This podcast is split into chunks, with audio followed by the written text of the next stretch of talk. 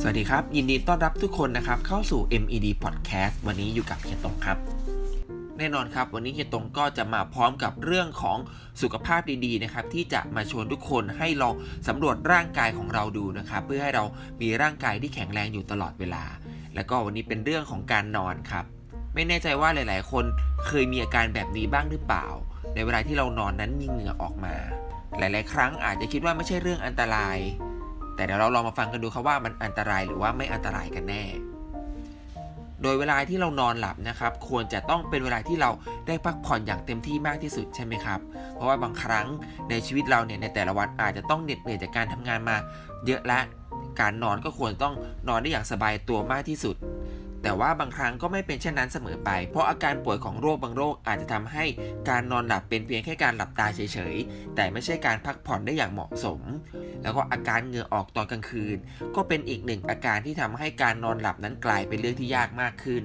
อาการเหงื่อออกเป็นการระบายความร้อนจากภายในของร่างกาย ซึ่งบางครั้งอาจจะเกิดอาการร้อนวุบๆวาบๆจนทำให้ร่างกายมีเหงื่อออกมาเป็นจำนวนมาก แล้วอาการเหงื่อออกเหล่านี้ บางครั้งเราอาจจะไม่รู้ถึงสาเหตุที่แท้จริงว่าทำไมมันถึงมีอาการเหงื่อออกได้ตอนเวลากลางคืน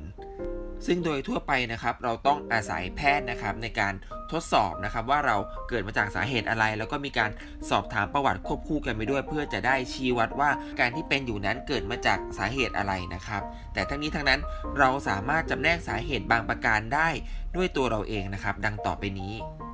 หนึ่งก็คือ การที่เรามีการติดเชื้อของอวัยวะบางส่วน อาการติดเชื้อมักจะไม่แสดงอาการออกมาจนกว่าเชื้อเหล่านั้นจะโตแล้วก็รุนแรงนะครับทำให้เรายากที่จะรู้ได้เลยว่าเราปลอดภัยหรือว่ากำลังติดเชื้ออยู่แต่ไม่ว่าจะเป็นเชื้อโรคอะไรก็ตามนะครับ หรือว่าจะเป็นการติดเชื้อที่อวัยวะส่วนไหนของร่างกาย สัญญาณหนึ่งเลยที่บ่งบอกได้ก็คือ การติดเชื้อสามารถทำให้เรามีเหงื่อออกได้ตอนกลางคืน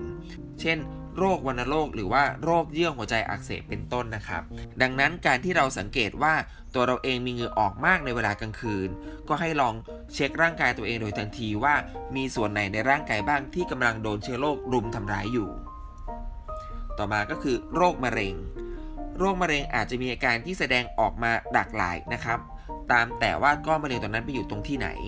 ซึ่งบางชนิดมักจะทำให้ผู้ป่วยเกิดอาการเหงื่อออกตอนกลางคืนได้ เช่นโรคมะเร็งต่อมน้ำเหลือง แต่อย่างไรก็ตามคงเป็นเรื่องยากนะครับ ที่ว่าจะใช้อาการของเหงื่อออกตอนกลางคืนนั้นเป็นตัวตัดสินว่าเราเป็นโรคมะเร็งหรือไม่นะครับ แต่ว่าเป็นเพียงแค่การสังเกตอาการเบื้องต้นเท่านั้นสาเหตุที่ 3 นะครับ ก็คือการทานยาบางชนิด การที่เราใช้ยาบางชนิดนะครับ เพื่อรักษาอาการโรค บางโรคนะครับอาจจะทำให้มีผลข้างเคียงในการเกิดเหงื่อออกได้ตอนกลางคืน หรือบางครั้งนะครับอาจจะเกิดมาจากยากล่อมประสาท หรือว่ายาเสพติดก็ได้นะครับสาเหตุที่ 4 ก็คือภาวะน้ำตาลในเลือดตกต่ำเพราะในบางครั้งนะครับที่ร่างกายของเรามีระดับน้ำตาลในเลือดต่ำลง ร่างกายของเราก็จะขับเหงื่อออกมาโดยอัตโนมัติ เพื่อให้เกิดความสมดุลในร่างกาย สาเหตุที่ 5 คือ อาการภาวะผิดปกติของฮอร์โมน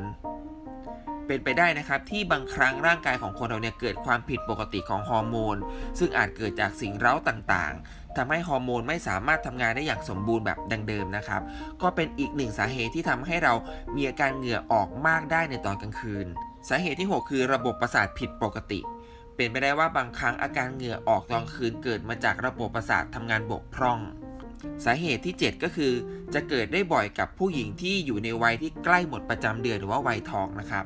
เพราะว่าการที่เราเปลี่ยนจากวัยผู้ใหญ่ไปสู่วัยทองนั้น จะทำให้ร่างกายมีอาการต้องปรับตัวหลาย ๆ อย่าง อาจมีอาการร้อนวูบว่าบมีเหงื่อออกในเวลากลางคืน แต่อย่างไรก็ตามอาการเหล่านี้ ไม่ใช่เรื่องที่ต้องวิตกกังวลมากจนเกินไป เพราะว่าพอเมื่อถึงระยะเวลาหนึ่งนะครับอาการเหล่านี้ก็จะดีขึ้นแล้วก็หายไปได้เอง โดยสรุปแล้วนะครับเพียงว่าอาการที่เรามีเหงื่อออกในเวลากลางคืน คงไม่ใช่อาการที่เลวร้ายมากมาย แต่กลับเป็นกระจกที่คอยสะท้อนดูว่าร่างกายของเรามีส่วนหนึ่งส่วนใดที่ผิดปกติไปบ้างหรือเปล่าดังนั้นเมื่อพบอาการเหล่านี้นะครับ จะได้รีบเข้าพบแพทย์เพื่อตรวจหาความผิดปกติในร่างกายของเราได้อย่างทันทีนะครับ